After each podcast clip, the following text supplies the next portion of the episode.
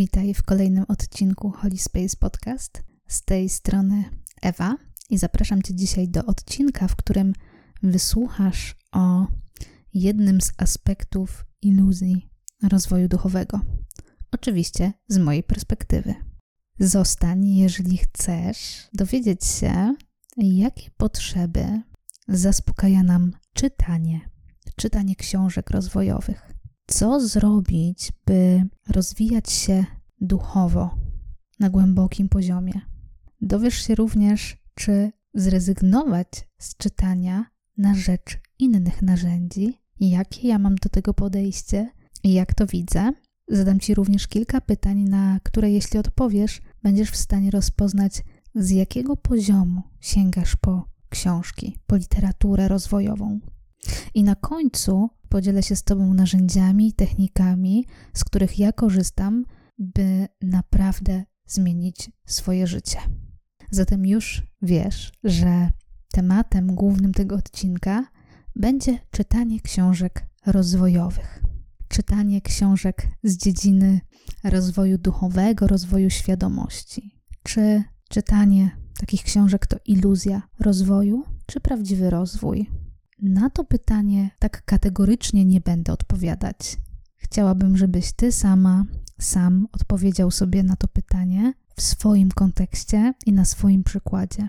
Po co sięgasz po książki i co one ci tak naprawdę dają?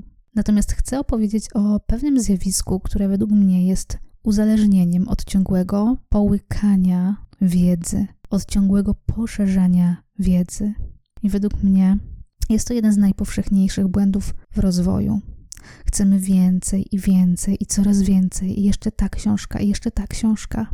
Co ciekawe, do tego odcinka zainspirował mnie post, który sama dzisiaj wrzuciłam na swoje social media. Był to post, gdzie polecałam książki rozwojowe, książki, które zmieniły moje życie.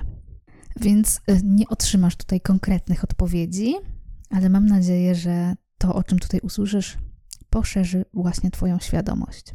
Po co zatem czytasz książki? Po co po nie sięgasz? Czy chcesz zmienić swoje życie, czy może chcesz poczuć się lepiej? Sięganie po książki i czytanie książek rozwojowych zaspokaja takie dwie części, które są w nas. Jedna z nich chce coś zmienić, chce się rozwijać, chce rozwiązać swoje problemy, chce uzdrowić, pewne części siebie, które cierpią. Chce uwolnić się od przeszłości, od przeszłych traum. I jest jednocześnie w nas jakaś część, która nie chce niczego zmieniać. Nie chce nic zmieniać, bo nie chce się wysilać, bo nie chce narażać się na jakiegoś rodzaju cierpienie, ból związany z konfrontacją z pewnymi historiami i przeszłością, które mogłyby narazić nas na cierpienie. Więc czytając książki rozwojowe, możemy zaspokoić i zadowolić te dwie części w nas: tą, która chce coś zmienić, i tą, która nie chce zmieniać niczego. Zadam Ci tutaj pytanie. W wielu książkach rozwojowych są różne ćwiczenia. Nieraz jest ich więcej, nieraz mniej. Na pewno miałaś, miałeś w rękach taką książkę rozwojową, gdzie były ćwiczenia. I teraz powiedz tak z ręką na sercu, czy wykonałaś, wykonałeś 100% ćwiczeń i zadań, które rekomendował autor tej książki. Ćwiczeń, które nie znalazłyby się prawdopodobnie w tej książce, gdyby nie to, że autor uznał, że naprawdę mogą coś zmienić w Twoim życiu. Ile procent tych zadań, tych ćwiczeń wykonałaś?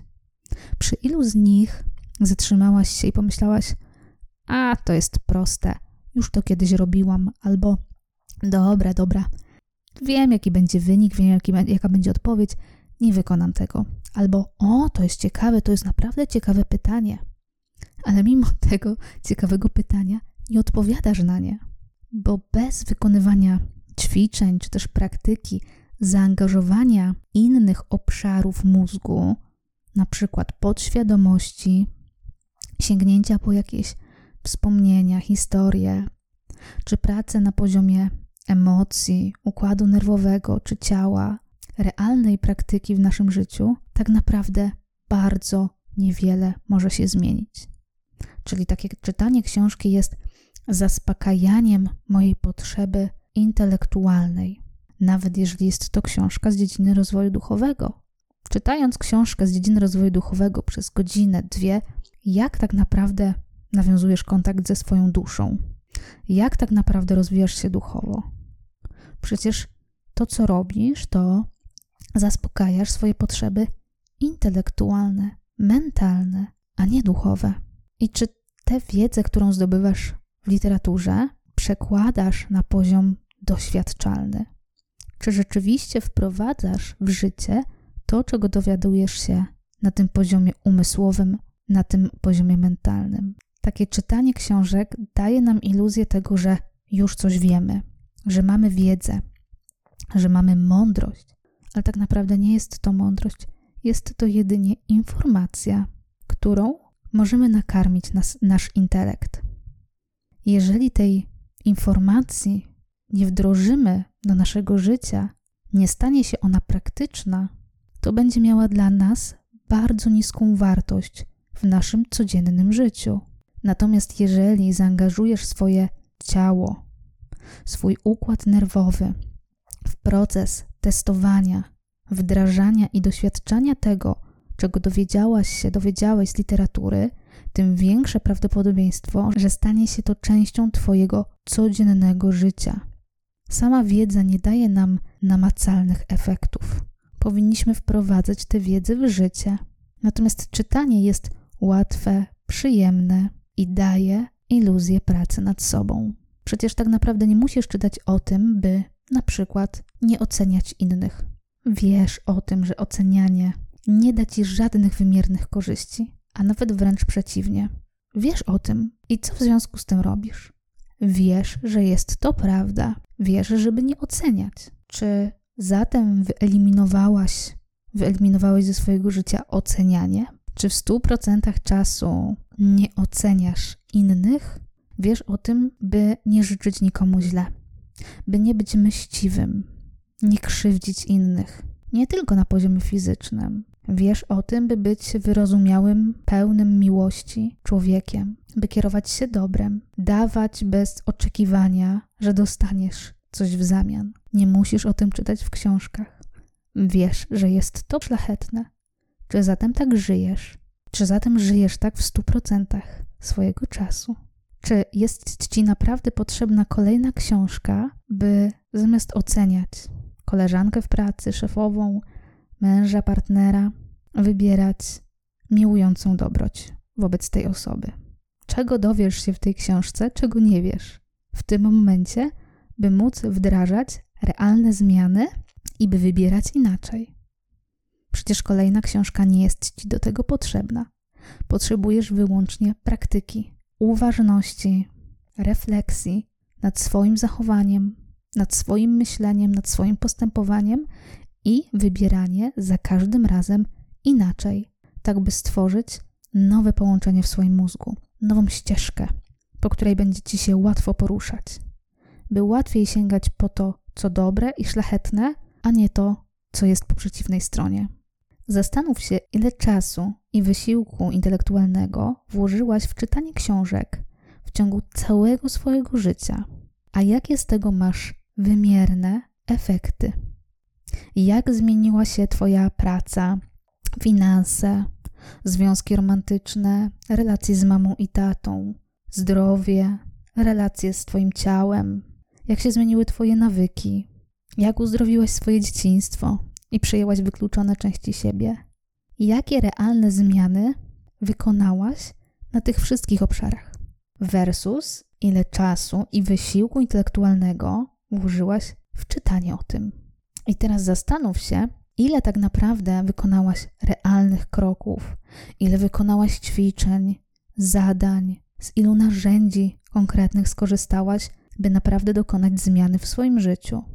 Wykonanie tych zadań ćwiczeń, które na przykład są w książkach, lub sięgnięcie po inne narzędzia, które wykorzystasz na poziomie swojego ciała, skontaktujesz się z wypartymi emocjami, będziesz musiała sięgnąć do swojej podświadomości lub nieświadomości i przywołać trudne historie ze swojej przeszłości, odpowiedzieć na niewygodne nieraz i trudne pytania i pozostać sam na sam ze sobą. Ale sięgnięcie po książkę, owinięcie się kocykiem, sięgnięcie po pyszną herbatkę i czytanie tej książki jest dużo przyjemniejsze od na przykład odpowiadania na trudne pytania i przywoływania trudnych historii z przeszłości.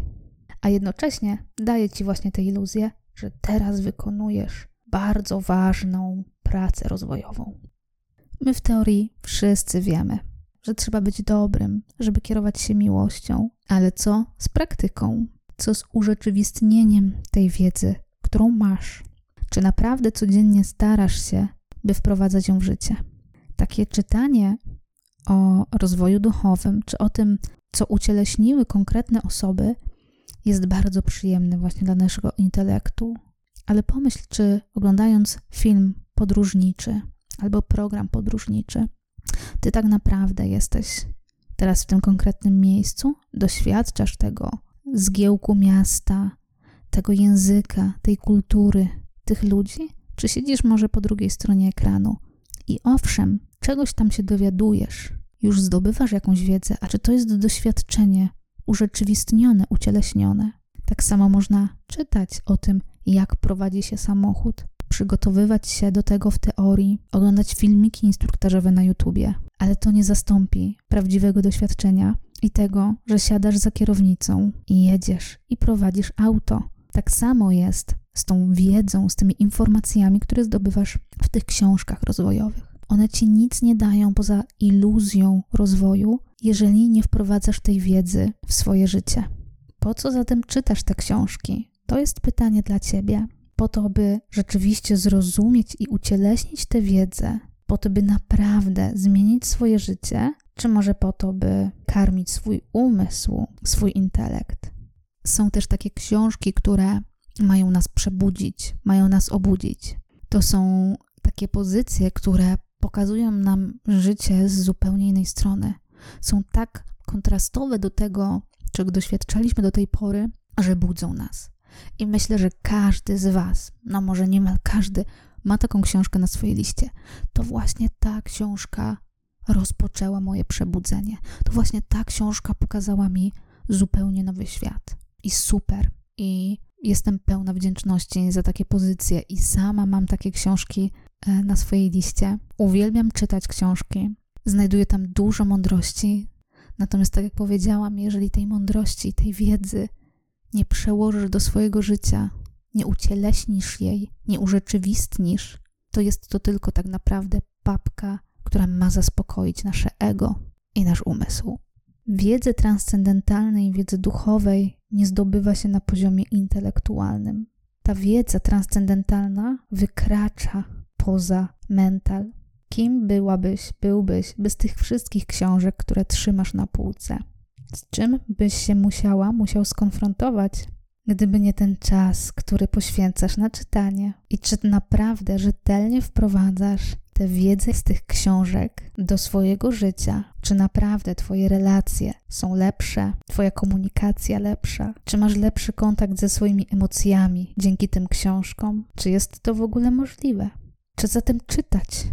Po co czytać te książki? Czy rezygnować z tego?